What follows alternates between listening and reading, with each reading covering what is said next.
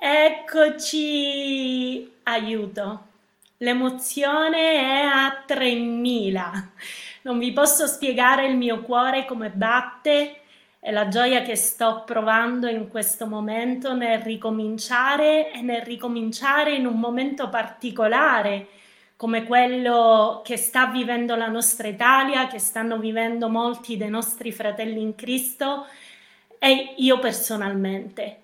E voglio cogliere immediatamente l'occasione per darvi il benvenuto, ma nel frattempo... Per come abbiamo terminato l'ultimo devotional, iniziamo con questo bacio di unità insieme, amore mio. Sei emozionata? Tanto. ok, questo è l'inizio di una nuova stagione, di una nuova serie di devotional che sicuramente sarà di grande benedizione per tutti. E insieme, io e mia moglie, come coppia unita, dove abbiamo fatto un patto indissolubile davanti a Dio, desideriamo ringraziare tutti voi. Grazie per le vostre preghiere. Le preghiere sono arrivate eh, le abbiamo sentite, io l'ho sentita in ospedale, mia moglie l'ha sentita a casa, ci siamo proprio siamo stati avvolti dall'amore di Dio e dall'amore di vostro, della, della Chiesa. Quindi vi vogliamo onorare, vogliamo benedirvi e tutte queste preghiere che voi avete fatto per noi e ci avete onorato, Dio onorerà voi rilasciando una benedizione abbondante. Sì vero? Sì. Che vuoi dire? Posso sedermi a certo, un attimo? Poi, poi lascio. Poi Noi nel frattempo ci siamo presi qualche minuto perché abbiamo detto che iniziavamo con la nostra tisana, iniziavamo con la nostra camomilla, un tempo in totale relax. Anch'io insieme a mio marito veramente voglio darvi ringraziarvi perché abbiamo vissuto un tempo molto particolare. Io per un attimo soltanto quando ho visto mio marito andare via con l'ambulanza, ho detto cosa sta succedendo, ma eh, Dio non fa mai nulla a metà. Quando c'è un proposito di Dio nella nostra vita, nessuna tempesta potrà mai impedirti di arrivare all'altra riva. Amen. E quando Gesù dice vai e passa all'altra riva, ci sarà il mare, ci sarà la barca, ci sarà la tempesta, si scateneranno i venti, ma arriverai all'altra riva. Quindi forse siamo nella barca, siamo ancora positivi noi, siamo positivi al Covid. Prima era una bella cosa essere positivi, adesso... Ma saremo negativi comunque. Ma giovedì da... lui farà il test ma e sarà negativo. sarà negativo, siamo, siamo, già, il dottore mi ha detto che sarò libero perché sono passati già 21 giorni più 7. E a proposito vi voglio allacciare a quello che stava dicendo mia moglie in questo periodo in cui abbiamo vissuto la tempesta noi siamo, abbiamo riposato con Gesù nella barca perché avevamo la sicurezza, la certezza che la sua protezione e la sua benedizione era nella nostra vita. E come ho già testimoniato l'altro giorno, quando sono arrivato in, al, sono entrato nell'ambulanza, sono arrivato al pronto soccorso per un attimo, mi guardi attorno e dice cosa sta succedendo e la paura si sta avvicinando, ma quando la paura si sta avvicinando, e come nel mio caso si sta avvicinando, voleva prendere di sopravvento, la, la paura è uno spirito che va cacciato. E immediatamente ho sentito la presenza di Dio. Mi sono aggrappato, come ho già detto,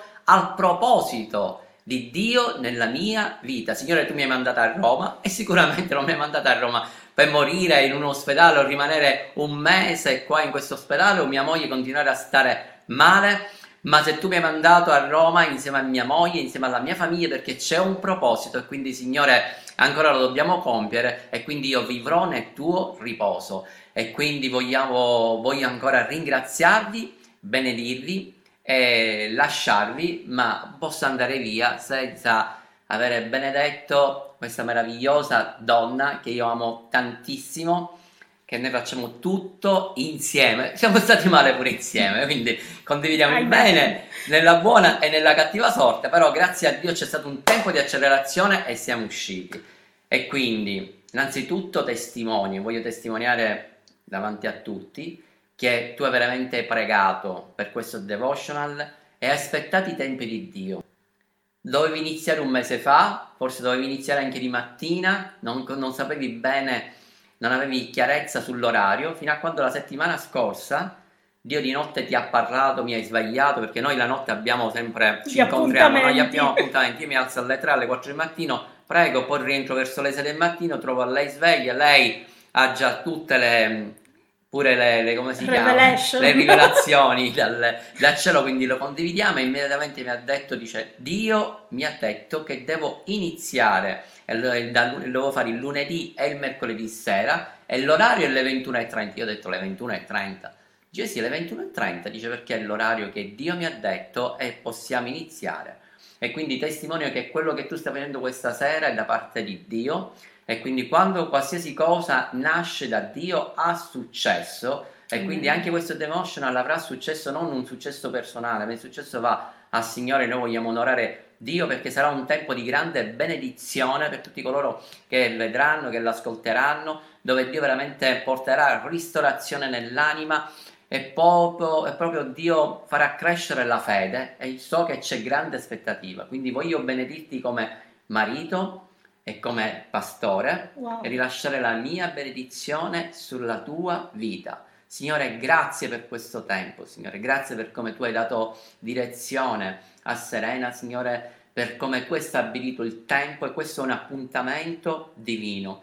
E Signore, l'hai stabilito tu e Signore, ogni cosa che nasce dal tuo cuore, Signore, ha successo e c'è la tua benedizione e la tua protezione. E io come marito e come pastore rilascio questa benedizione su di te, questa protezione, che l'unzione di Dio possa scorrere nella tua vita e rilasciare tutto ciò che il Signore ha messo nel tuo cuore, rilasciarlo con franchezza, con unzione affinché chiunque ascolta questi devotional, le testimonianze, le predicazioni, veramente, Signore, riceveranno quello che tu hai preparato per ciascuno di loro. E sarà un tempo di liberazione, di guarigione dell'anima, tempo di salvezza e guarigione fisica. Nel nome di Gesù. Amen. E amen. amen. Detto questo, ti lascio. Bacetto ce lo possiamo dare? Ciao! Allora si inizia, è stato un inizio un po' più lungo del solito, ma come ogni, chiamiamola inaugurazione, ha dei tempi e noi, io volevo la benedizione di mio marito come pastore, come marito, come sacerdote di casa. Detto questo, avendo, vi voglio già comunicare che siamo 300 in linea alle 9 e mezza di sera. Fatemi sapere anche nei commenti che ne pensate di questo orario, anche se eh, io vi chiedo, ma in realtà, come diceva mio marito, io ho ricevuto, mentre passavo, eh, era notte, av- ho avuto il flash, ma poi di giorno mentre sistemavo la camera da letto, sapete quelle cose che tu in quel momento non vuoi ascoltare perché sei presa da tanto?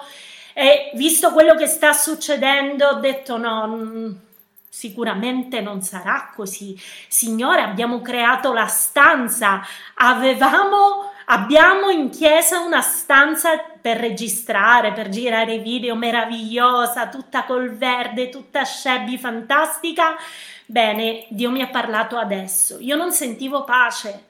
Avevamo tutto pronto. Figuratevi che abbiamo, Dio ci ha mandato anche delle persone che lavorano per la TV per girare dei video, correggere delle cose. Quindi abbiamo veramente dei favori divini straordinari, ragazzi che lavorano per il daily, per la chiesa, tutti, tutti i ragazzi in generale. Era tutto perfetto, tutto pronto, tutto pianificato ma io non sentivo pace nel mio cuore, ma non perché mi mancasse la parola o le idee, ma non avevo pace nel mio cuore. Non so se vi è mai capitato di dover affrontare qualcosa e non avere l'amen, la testimonianza interiore che ti dice sì, è arrivato il momento, è arrivato il tempo di iniziare. Mi mancava il colpo di pistola, quello che porta gli atleti ad andare avanti, no? di, di, di, a partire lo stato start, quella bandierina che fa partire le macchine nella Formula 1, mi mancava quello. Ero lì, pronta, allo start, tutti gasati, volevamo iniziare, ma non avevo l'amen di Dio. E mi sono fermata e tutti mi chiedevano e per me era un grande travaglio non poter rispondere o dover dire. Avevo pensato settembre ma non riuscivo, non entravo perfettamente nella volontà di Dio, io lo sapevo, ma quella mattina della settimana scorsa Dio mi dice nightly devotional. Mamma mia nightly. Ma il devotional partiva come daily, partiva la mattina. E invece Dio mi parla di un nightly e mi diceva qualcosa di preciso e da qui iniziamo, vi spiegherò il tema rimani vigile ma sogna. Ma cosa vuol dire? Rimani vigile ma sogna. Uno che sogna non può essere vigile. Uno che dorme lascia il suo corpo, la sua mente, i suoi pensieri, lascia ogni cosa, si abbandona totalmente nel suo sonno. Ma Dio mi dice rimani vigile ma sogna. Mi parlava di riposo spirituale, di riposo naturale, ma di rimanere allerta in una situazione dove tu hai gli occhi aperti, e mi fa vedere l'immagine del delfino. E io con voi voglio mostrare delle immagini che descrivono quello che Dio mi ha detto, che io ho scoperto piano piano. Voglio guardare con voi una prima immagine, quella del delfino, eccola che arriva. Iniziate a scrivere se avete il vostro foglio. Allora, dice che i delfini sono vigili anche quando... Ma perché così piccolo ragazzi che io non vedo niente? Ok, i delfini sono vigili anche quando dormono. Per poter respirare affiorano in superficie e ser- che questa cosa gli serve per monitorare l'ambiente circostante evitando incontri ravvicinati con predatori affamati. Secondo una ricerca, l'importanza di non abbassare mai la guardia può aver giocato un ruolo determinante nell'evoluzione di questo comportamento momento. I delfini, sentite bene, infatti dormono con una sola metà del cervello alla volta e un occhio aperto. Sono così hanno cioè sviluppato quello che viene definito sonno uniemisferico alternato, quando un emisfero cerebrale mostra il tracciato elettroencefalografico tipico del sonno, l'altro emisfero presenta quello della veglia e viceversa. Fermiamoci un attimo. Io non so se avete mai sentito di questo aspetto e di questa caratteristica del delfino. Perché il delfino diventa un simbolo di rimani vigile ma sogna?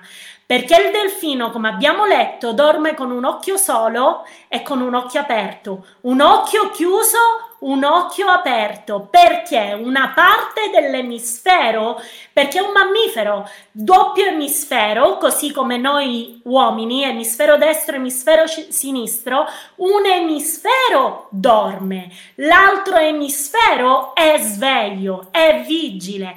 Perché? Perché deve sempre dare un occhio ai suoi compagni, perché deve sempre ricordarsi di respirare, perché il mammifero, non so se voi sapete che il delfino, essendo un mammifero, vive nell'acqua, ma non appartiene all'acqua, non appartiene al mondo acquatico, non è un pesce, è un mammifero, così come l'uomo, appartiene ad un regno che non è il suo. Vi ricorda qualcosa? Noi, come uomini, come figli di Dio, apparteniamo a un regno che non avrà mai fine. Un regno, il regno dello Spirito, tu appartieni al regno celeste, tu appartieni a Dio, al suo regno, Lui è il tuo re. Noi siamo qui solo come ambasciatori, apparteniamo al regno celeste, ma viviamo su questa terra. Ma non devi mai dimenticarti a quale regno, di quale regno tu fai parte. Ecco che il delfino ha un doppio emisfero. Un emisfero dorme, un emisfero è vigile. Rimani vigile ma sogna. Non ti scordare mai di quale regno tu, a quale regno appartieni di quale regno tu fai parte. E il delfino, anche se dorme, tiene un occhio chiuso e l'altro aperto. Perché mi porta a questo? E poi Dio mi porta al nightly. Perché? È arrivato un tempo dove è necessario vegliare, è arrivato un tempo dove dobbiamo riposare, scrivitelo usa la tua migliore penna, usa le tue migliori cose per incidere come se tu lo facessi su pietra questo. Riposa, rimani in pace. In pace mi coricherò e in pace dormirò, perché tu solo, Signore, mi fa abitare e dimorare al sicuro. Ma il tuo sonno deve essere un sonno vigile, non un coma spirituale, non un sonno che ti fa dimenticare chi sei, a quale regno appartieni. Se il delfino si dimenticasse di respirare, morirebbe affogato. Questa vita questo tempo che stiamo vivendo sta cercando di tirarci sempre più giù per farci annegare e noi tratteremo questi argomenti e oggi voglio iniziare proprio parlando sì del delfino ma di un verso in particolare. Voglio vedere però la seconda immagine che riguarda il delfino, quello che parla della sentinella. Eccola là. I delfini sono definite, definiti sentinelle instancabili. Allora, i delfini possono rimanere allerta fino a 15 giorni consecutivi perché lo studio è stato fatto su questi giorni, senza alcun segno di affaticamento. Questi maestosi animali sono dunque sentinelle incrollabili. Vediti, Vediti come una sentinella incrollabile senza alcun segno di affaticamento e anche mentre dormono riescono a scandagliare l'ambiente con il loro biosonar. Tu hai una connessione celeste pari a quella del delfino, Vedila, ripeto, trasportalo quello, tutto questo nel mondo spirituale. A causa della visibilità scarsa, seguite con me quello che è sottolineato in rosso, a causa della visibilità scarsa nelle acque marine, in questo mondo tu non riesci a capire. Dice l'ecolocalizzazione è fondamentale, infatti per orientarsi, cercare il cibo, scampare ad eventuali pericoli usano il biosonar, usano una connessione differente, dei rumori che non vengono percepiti nel mondo umano.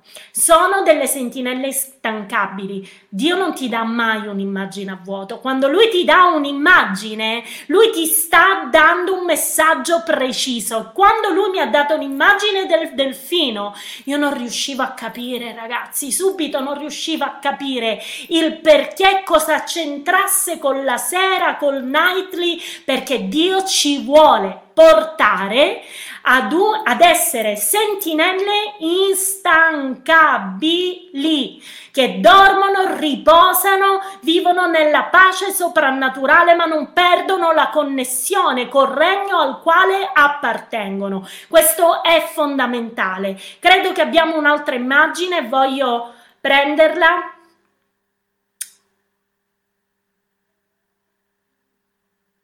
Eccola, dice in particolare, qua parla di due delfini che sono state, stati esaminati e poi dice in particolare le prestazioni di sei sarebbe uno dei due delfini, sono state impeccabili. Anche dopo 15 giorni, anche dormendo, è riuscita a monitorare l'ambiente circostante, mantenendo un comportamento vigile. Poi dice 6 sembrava essere altamente motivata e spesso faceva degli strilli di vittoria ogni volta che individuava un target positivo. I delfini hanno una capacità estrema di controllare costantemente il proprio ambiente per giorni e giorni senza interruzioni. Loro controllano l'ambiente in cui vivono e se guardate gli ultimi tre righi e se abbassassero la guardia durante il sonno sarebbero facili prede. È una questione di sopravvivenza. Io non voglio sopravvivere, io voglio vivere. Qua i delfini dicono per una questione di sopravvivenza loro non possono abbassare mai la guardia.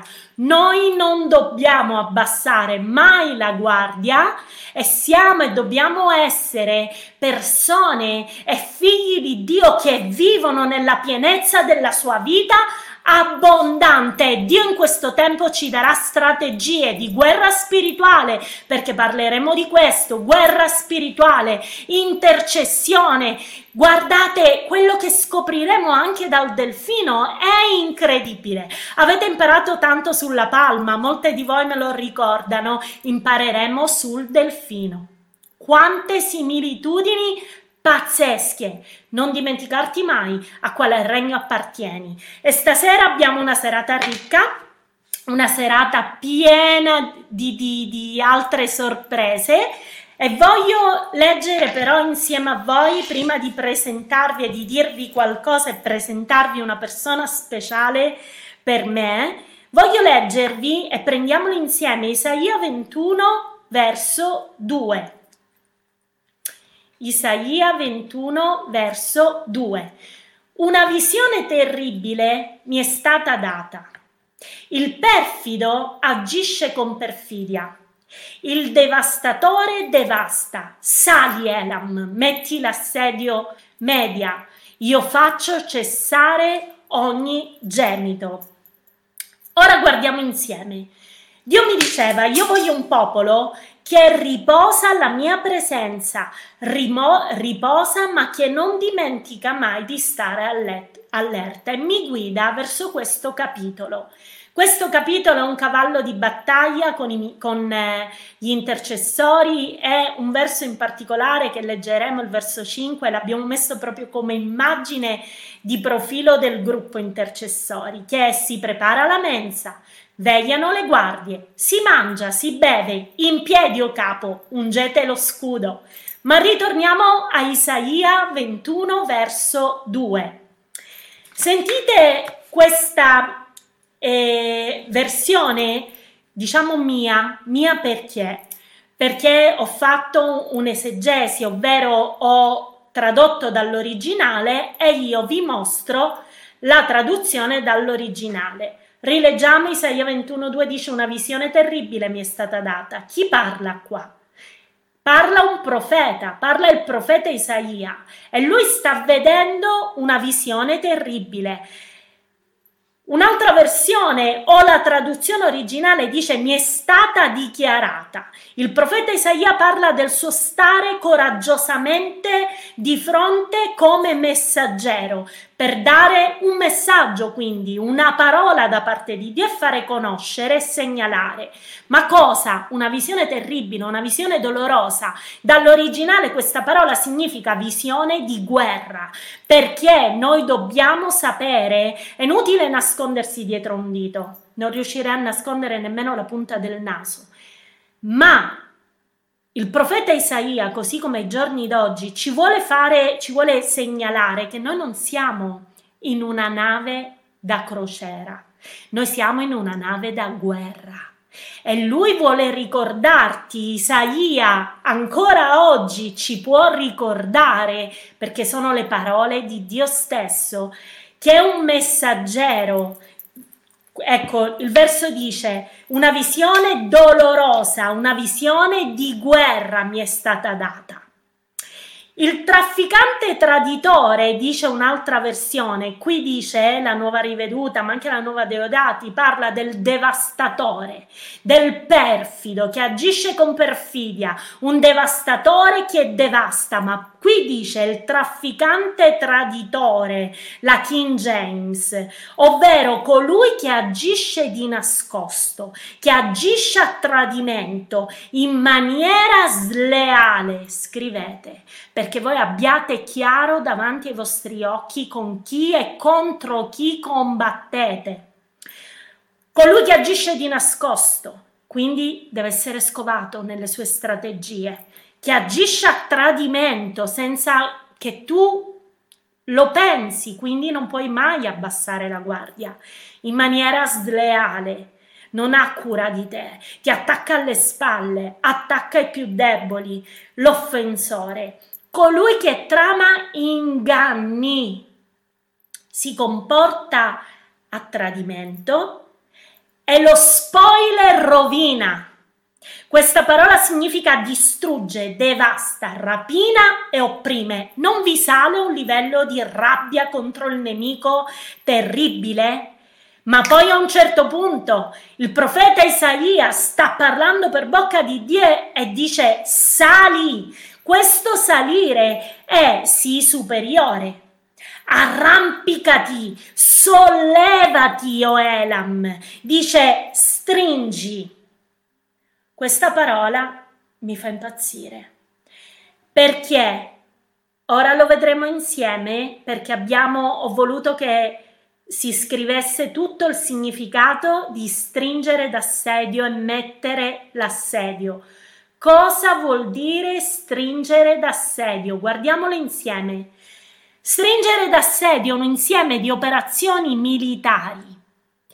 Accerchiamento, attacco diretto con armi idonee e materiale di artiglieria che vengono svolte per determinarne la resa del nemico, riuscire ad aprirsi un varco attraverso un attacco di sorpresa bloccare il nemico, schieramento di persone che si collocano intorno o davanti a un luogo per controllare le entrate e le uscite, azione d'attacco che tende a indebolire o far cadere una difesa, circondare per impedire il passaggio e indurre alla resa. Tremendo, lasciamo l'immagine un attimo perché tutti possano scrivere.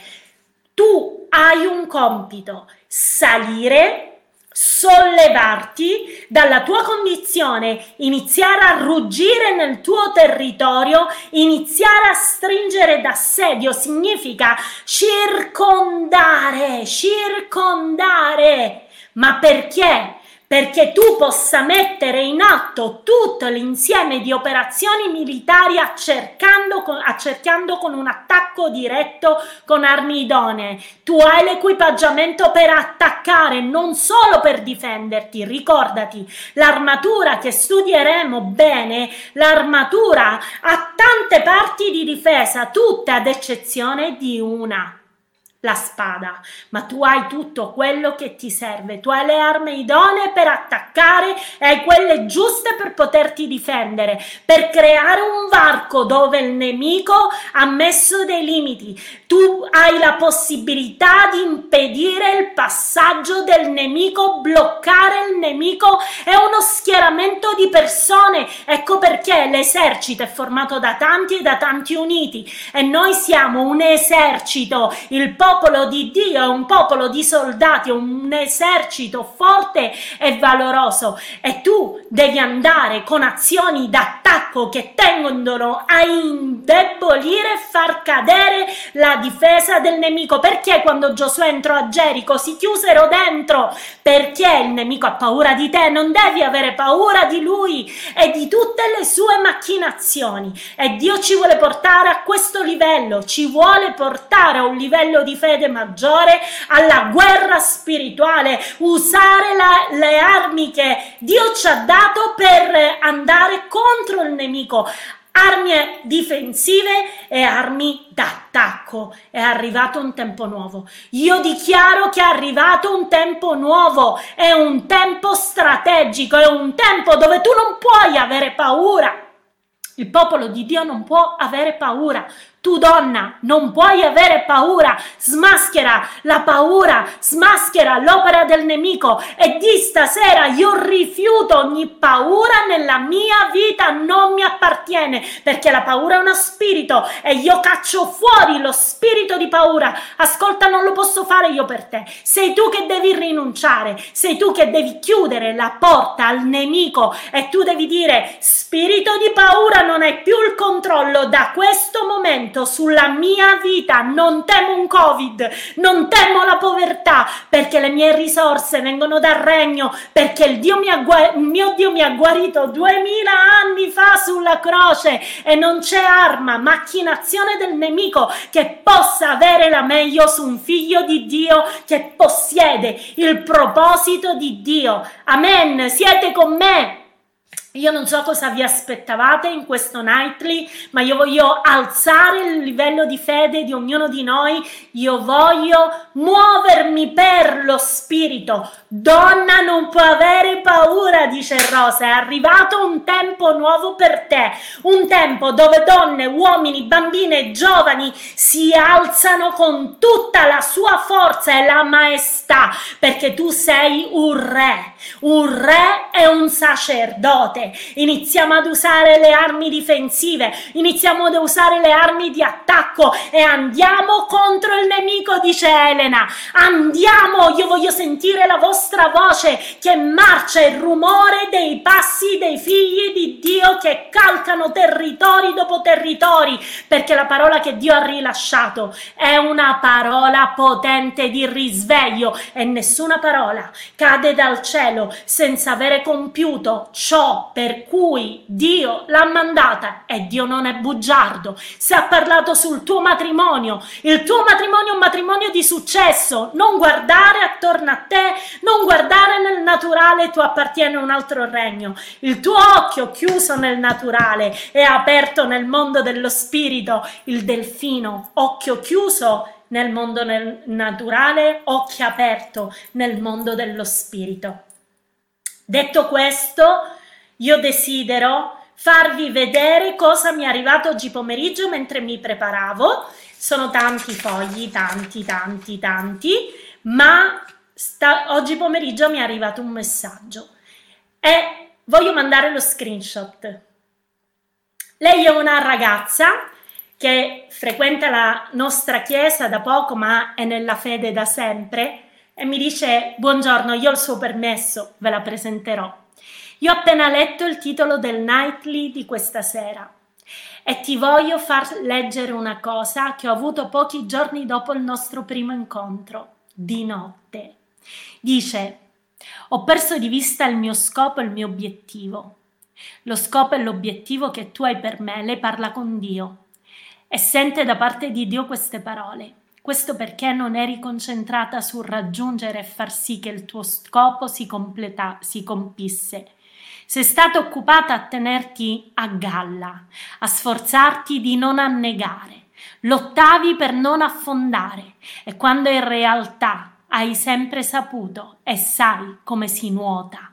E ora infatti che fai come fanno i delfini, loro si danno una bella spinta con la coda ed emergono dall'acqua per poi rituffarsi e proseguire a nuotare. Ora è il momento di dare una bella spinta. Poi mi scrive, quando ho letto quel titolo mi sono messa a piangere. Io conosco molto bene la sua storia perché lei stessa me l'ha raccontata cuore a cuore e io quando lei mi ha mandato questo messaggio ho avuto la visione della coda del delfino che dà quella grande spinta per tornare su, io ho sentito la necessità che lei condividesse stasera immediatamente mi ha detto sì. Voglio presentare Deborah Uccello. Lei è figlia dei pastori a Uccello. Buonasera. per me è un grande dono. Io ora mi ammutolisco e do voce a te. Vai. Buonasera a tutti. Allora, chi non mi conosce sono Deborah e volevo partire, diciamo, subito con la mia testimonianza da, dall'inizio. Io sono nata e cresciuta in una famiglia cristiana e cresciuta letteralmente perché sono cresciuta nella chiesa fondata da mamma e papà e tra l'altro fondata il giorno del mio primo compleanno. Eh, io racconto sempre che ho vissuto un'infanzia bellissima, ho solo ricordi belli. Ho vissuto un'adolescenza fantastica eh, e dico sempre che mh, fino ai 18-19 anni io mi chiedevo, ma è possibile che io faccio una vita così bella, che non ho problemi, che non ho preoccupazioni, che sono così serena, sono circondata da così tanto amore. Ero, ero veramente felice in tutto, in ogni lato della mia vita. Eh, dopo questo periodo eh, qualcosa è cominciato a cambiare. Eh, diciamo sono arrivate le, le, prime difficoltà, appunto avevo 18-19 anni e tutto è iniziato con um, una malattia di papà, cominciava a stare male, eh, papà finisce in ospedale e finisce in coma. Eh, ringraziando Dio da quel primo ricovero, comunque finisce tutto bene, papà si riprende, si riprende miracolosamente e torna a casa. Eh, passa forse un annetto o due e, e c'è stato il secondo aggravamento di papà che viene ricoverato nuovamente, finisce nuovamente in coma e i medici questa volta ci avevano detto che proprio non c'erano speranze e anche se papà si fosse ripreso, eh, avrebbe comunque avuto dei gravi danni cerebrali, non sarebbe stato più quello di prima. Eh, ma nonostante questo, tramite l'intercessione e la preghiera di veramente tantissime persone, eh, papà riceve, noi riceviamo, riceviamo un altro miracolo. Infatti, papà in tempi record guarisce e esce nuovamente dall'ospedale. Eh, quindi io ero, io ero convinta che tutto era passato, che avevamo affrontato questo grande problema, però l'avevamo affrontato tutti insieme e avevamo vinto. Eh, sempre un paio di anni dopo, eh, veniamo a sapere, in pratica mia mamma comincia a, a non stare bene fisicamente, niente di che all'inizio, Premetto che mamma era un tipo che non ha mai avuto un raffreddore, mai una febbre, non me la ricordo mai ammalata. E comincia, diciamo, a avere qualche problema. Quindi cominciano, diciamo, i primi accertamenti medici, le prime visite. E come un fulmine a ciel sereno, mamma ci riporta questa notizia che in pratica le avevano diagnosticato un, un tumore maligno all'intestino. Eh, per me è stato un, un colpo terrificante, perché per quanti conoscono mamma, so che tanti la conoscono. Uh, mamma per me era, io agli occhi di figlia la vedevo immortale, perché mamma è sempre stata bene, mamma era una donna di, con una fede che veramente io raramente ho visto nelle persone. Io vedevo il rapporto che lei aveva quotidianamente con Dio e lo invidiavo eh, non l'ho mai vista giù, non l'ho mai vista dubitare di Dio, quindi per me è stato un, un colpo terribile. E va bene, allora cominciamo ad affrontare la malattia di mamma tutti insieme e quindi cominciano le varie chemio, i vari via vai per gli ospedali. Ehm, e inizialmente, dopo qualche mese di, di cure, i medici ci dicono che il tumore era regredito, che mamma era guarita, eh, quindi noi eravamo felicissimi, ma fondament- fondamentalmente eravamo sicuri di questa cosa che sarebbe successa. Eh, poi ovviamente ci sono sempre delle visite che fanno regolarmente per i pazienti oncologici. Ad una visita di controllo, eh, in pratica dopo qualche mese i dottori ci dicono che il tumore era tornato ed anche molto più aggressivo di prima.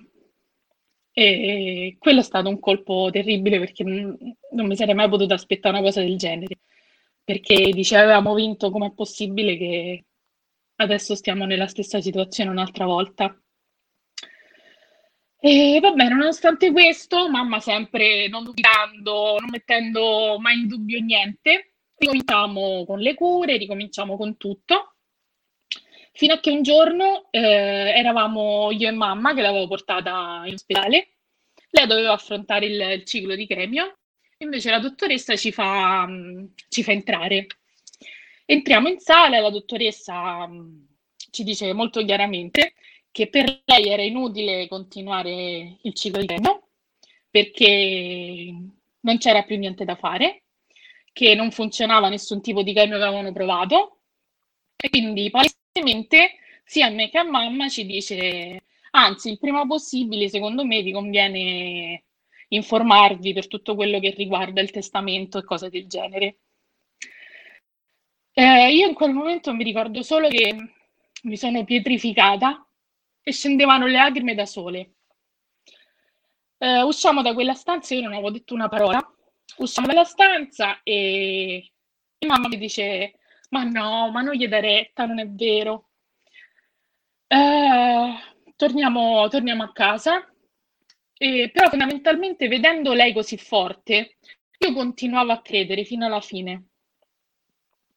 Quindi i primi momenti diciamo che mamma continuava a stare bene e poi piano piano si aggrava, la portiamo in ospedale, cominciano la suddetta terapia del dolore, riusciamo con i miei fratelli a portarla a casa, quindi fino alla fine l'abbiamo curata noi in tutto e per tutto, fino al 2 novembre del 2018 che mamma ci ha lasciato. Io pensavo che non sarebbe mai arrivato quel giorno, soprattutto due anni fa. E io avevo resistito tutto il tempo della malattia, mi ero tenuta dentro tutto, cercavo di essere forte per lei, eh, prendevo forza in lei e una volta successa questa cosa eh, sono crollata. E hanno cominciato ad arrivare eh, gli atti di panico, mille paure, sono diventata ipocondriaca, se avevo un mal di testa avevo un tumore al cervello, se mi faceva male il braccio mi stavo per prendere infarto. E quindi comincia un po' questo periodo così che è durato parecchio. Andiamo avanti con i mesi, io stavo sempre così. Eh, e arriviamo a prima dell'estate, che purtroppo prendiamo la decisione eh, di chiudere la chiesa. Quello è stato un'altra batosta perché la chiesa era il mio posto sicuro in quel momento. Io stavo male fuori, ma quando ero in chiesa io stavo bene. Quindi mi è venuta a mancare pure quella e pensavo di non farcela.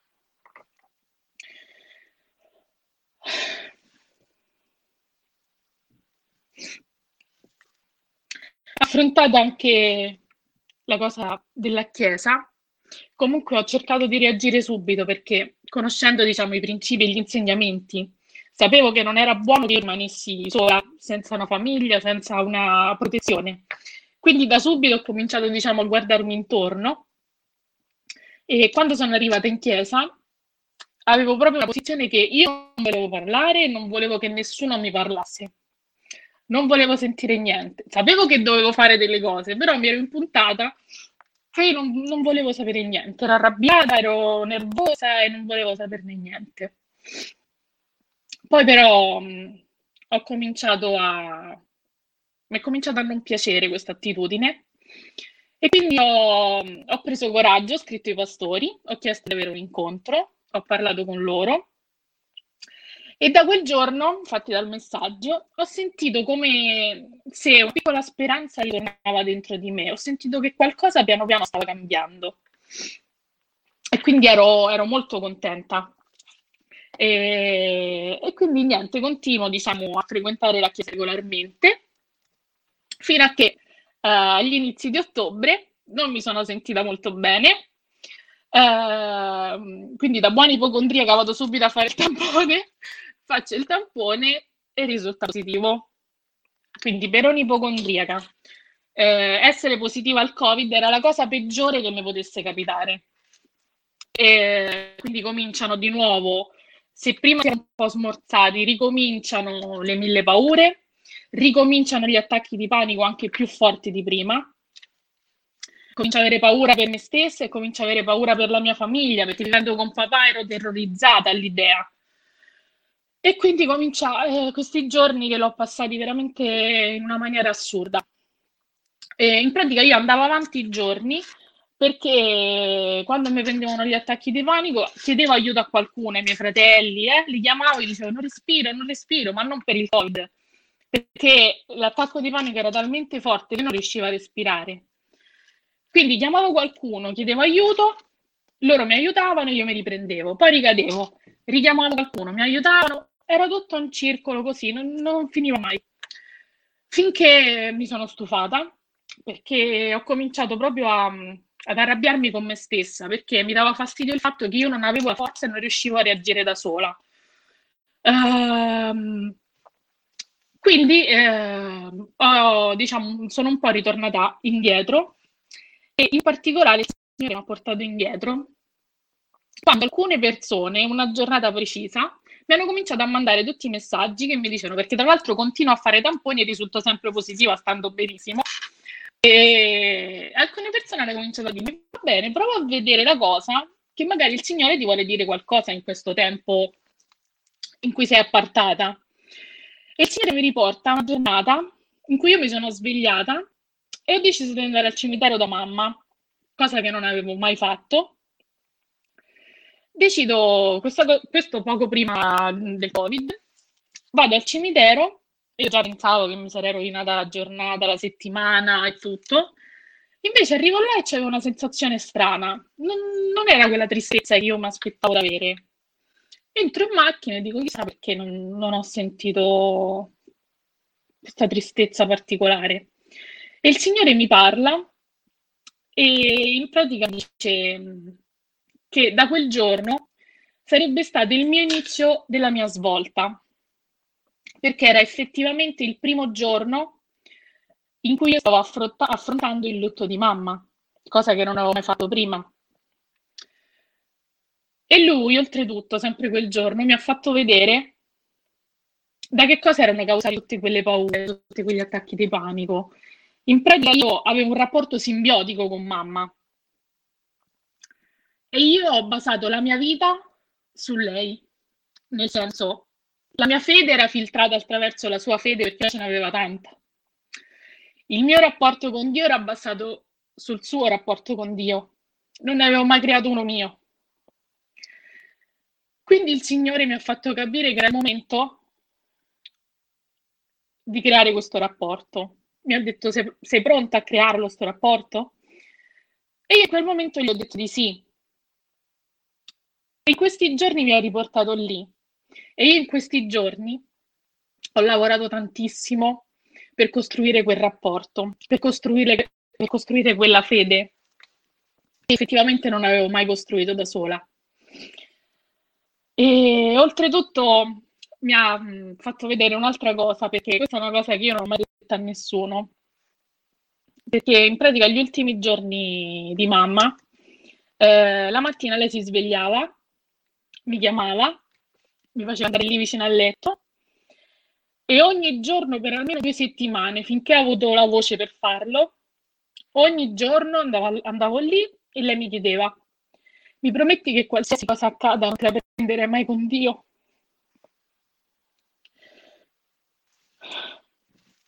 E io ogni giorno gli ho detto di sì, che non me la sarei mai presa con Dio.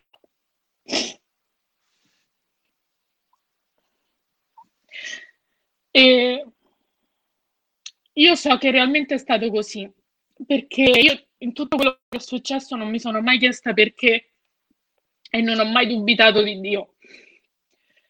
E, e io so che quella promessa che quel giorno, quei giorni facevo a mamma, fondamentalmente io la facevo a Dio. Io gli promettevo che non avrei mai dubitato di lui e che non mi sarei mai staccata da lui. E lui infatti questi giorni mi ha detto che proprio grazie a quella promessa che io ho fatto, che lui non mi ha permesso di affogare, come dico nel messaggio, che non mi ha permesso di andare sott'acqua. E che è la stessa forza che mi sta dando per reagire adesso, perché io adesso so che ho la forza per reagire. E come dico nel messaggio che ho la forza di darmi la spinta per uscire fuori dall'acqua e ricominciare a nuotare. Eh, io so che tutti quanti o hanno passato, stanno passando periodi del genere, perché nella vita è inevitabile. Uh, ci sono periodi dove le forze non ci sono, dove la speranza non c'è, non si vede via d'uscita, ma veramente il Signore quello che mi sta dicendo e quello che stava dicendo prima il pastore è che non è più il momento di tacere o di incasare i colpi, perché io come mi vedevo è che ho passato tantissimo tempo solamente ad, ad incassare colpi. Mi sono solo difesa per non cercare di, affo- di affondare, mi difendevo e basta. So che da adesso, e la, la svolta sarà questa, perché non è più il tempo di subire e non voglio più stare zitta perché la paura mi ha, mi ha fatto stare zitta per troppo tempo, veramente. E non è più il tempo di stare zitta e di nascondersi. È il momento veramente di rimanere fermi nella fede, di far crescere la nostra fede e io lo sto facendo ogni giorno. Mi sono ritagliata dei spazi quotidiani ogni giorno adesso e, e veramente so che questa, questa sarà la mia svolta. E per concludere volevo leggere un verso bellissimo che è in Isaia eh, 40 al verso eh, 29 e dice Egli dà forza allo stanco e accresce il vigore a colui che è spossato. I giovani si affaticano e si stancano, i più forti vacillano e cadono, ma quelli che sperano nel Signore acquistano nuove forze, si alzano in volo come aquile, corrono e non si stancano, camminano e non si affaticano. Meraviglia. Io quando ho conosciuto Deborah era chiusa come un riccio, un riccio spinoso. Devi stare attenta ad avvicinarti. Mi ricordo una volta fuori dalla chiesa, io ho incrociato il suo sguardo, ho visto che lei si è girata di botto per la serie non mi toccate, non mi dite nulla. E io in quel momento ho lasciato il suo tempo, il tempo che a lei serviva per poter capire che si trovava nella famiglia di Dio perché la Chiesa è una. E la cosa meravigliosa, lei si è amalgamata già con i ragazzi, con la Chiesa. Io quando l'ho avuta, ho avuto l'onore e il privilegio di averla in ufficio, ecco che è il mio momento del pianto, eh, ma tanto dalla passiamo, di emozione, perché io, essendo pastora e avendo una figlia. Ho visto un attimo mia figlia e lei e, in quel momento ho detto io voglio adottarla come mamma spirituale ovviamente e, f- e voglio vedere vittorie con lei, una vittoria dietro l'altra. E io oggi la osservo da lontano attraverso i messaggi che lei mi manda, quindi quel riccio non c'è più, non è più chiusa, è aperta, non ci sono più iaghi, ma ci sono tante meravigliose piume. Le, I ragazzi l'amano e lei è una bomba. Oggi quando le ho detto, Debbie, questa cosa che mi hai scritto è tremenda, perché non condividerla? Lei subito ha detto sì. Io ho tirato lì la pietra e lei mi ha detto subito sì. Perché sapete una cosa, dobbiamo svergognare l'opera del nemico perché il nemico piano piano cercava di farla affogare.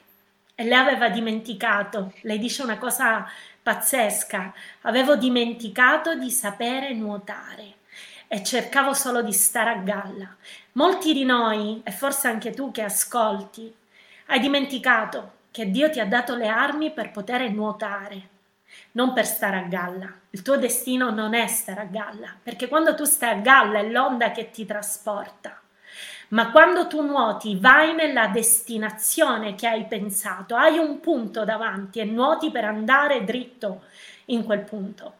E Deborah oggi non è più a galla, sta nuotando, i momenti al- sono altalenanti, sicuramente come ognuno di noi vive momenti altalenanti, è nella fase dell'elaborazione del lutto, nella fase dell'uscita, nella fase dove lei non vive solo per gli altri, ma sta sperimentando per se stessa ed è è meraviglioso poter dare voce a quello che Dio fa.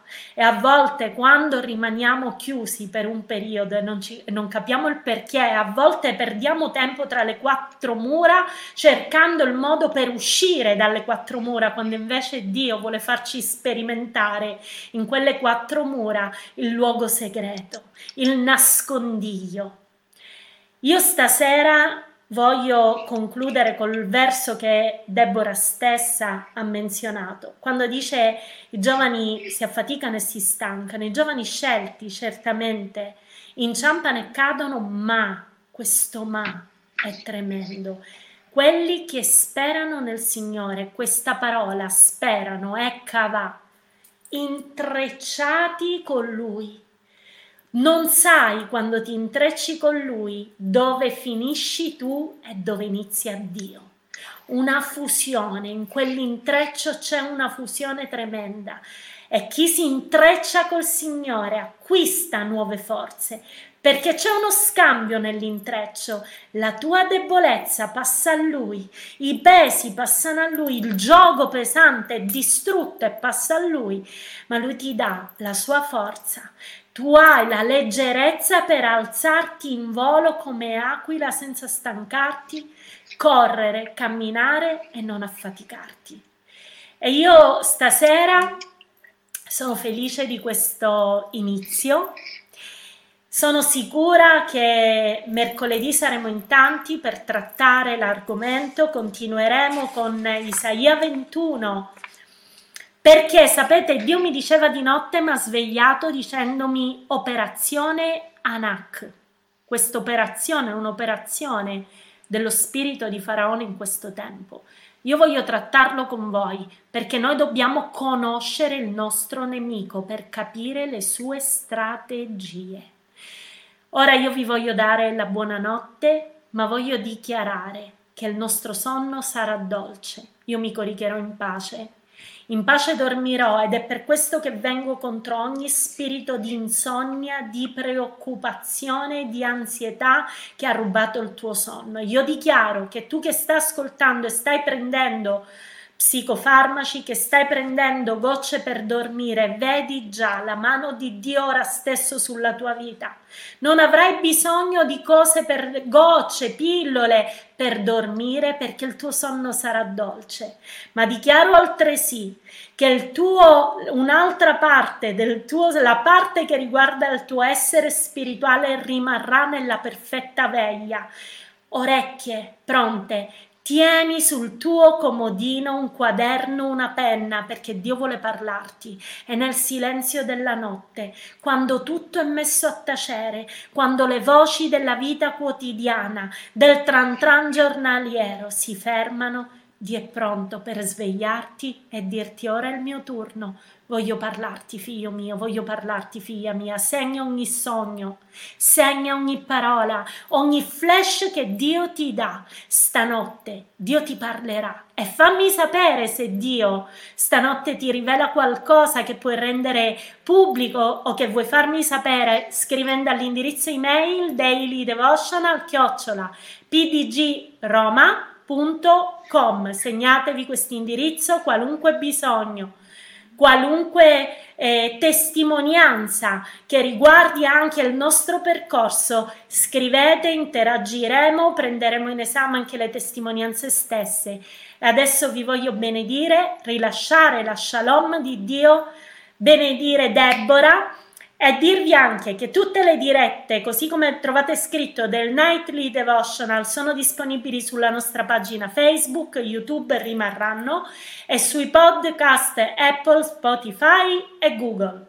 Vi saluto, ci vediamo mercoledì alle 21.30. Invitate anche persone che non conoscono Gesù, che fanno parte dei vostri posti di lavoro, sono vostri colleghi, vostri parenti, vicini. Condividete il link, vi benedico e buonanotte. Pace!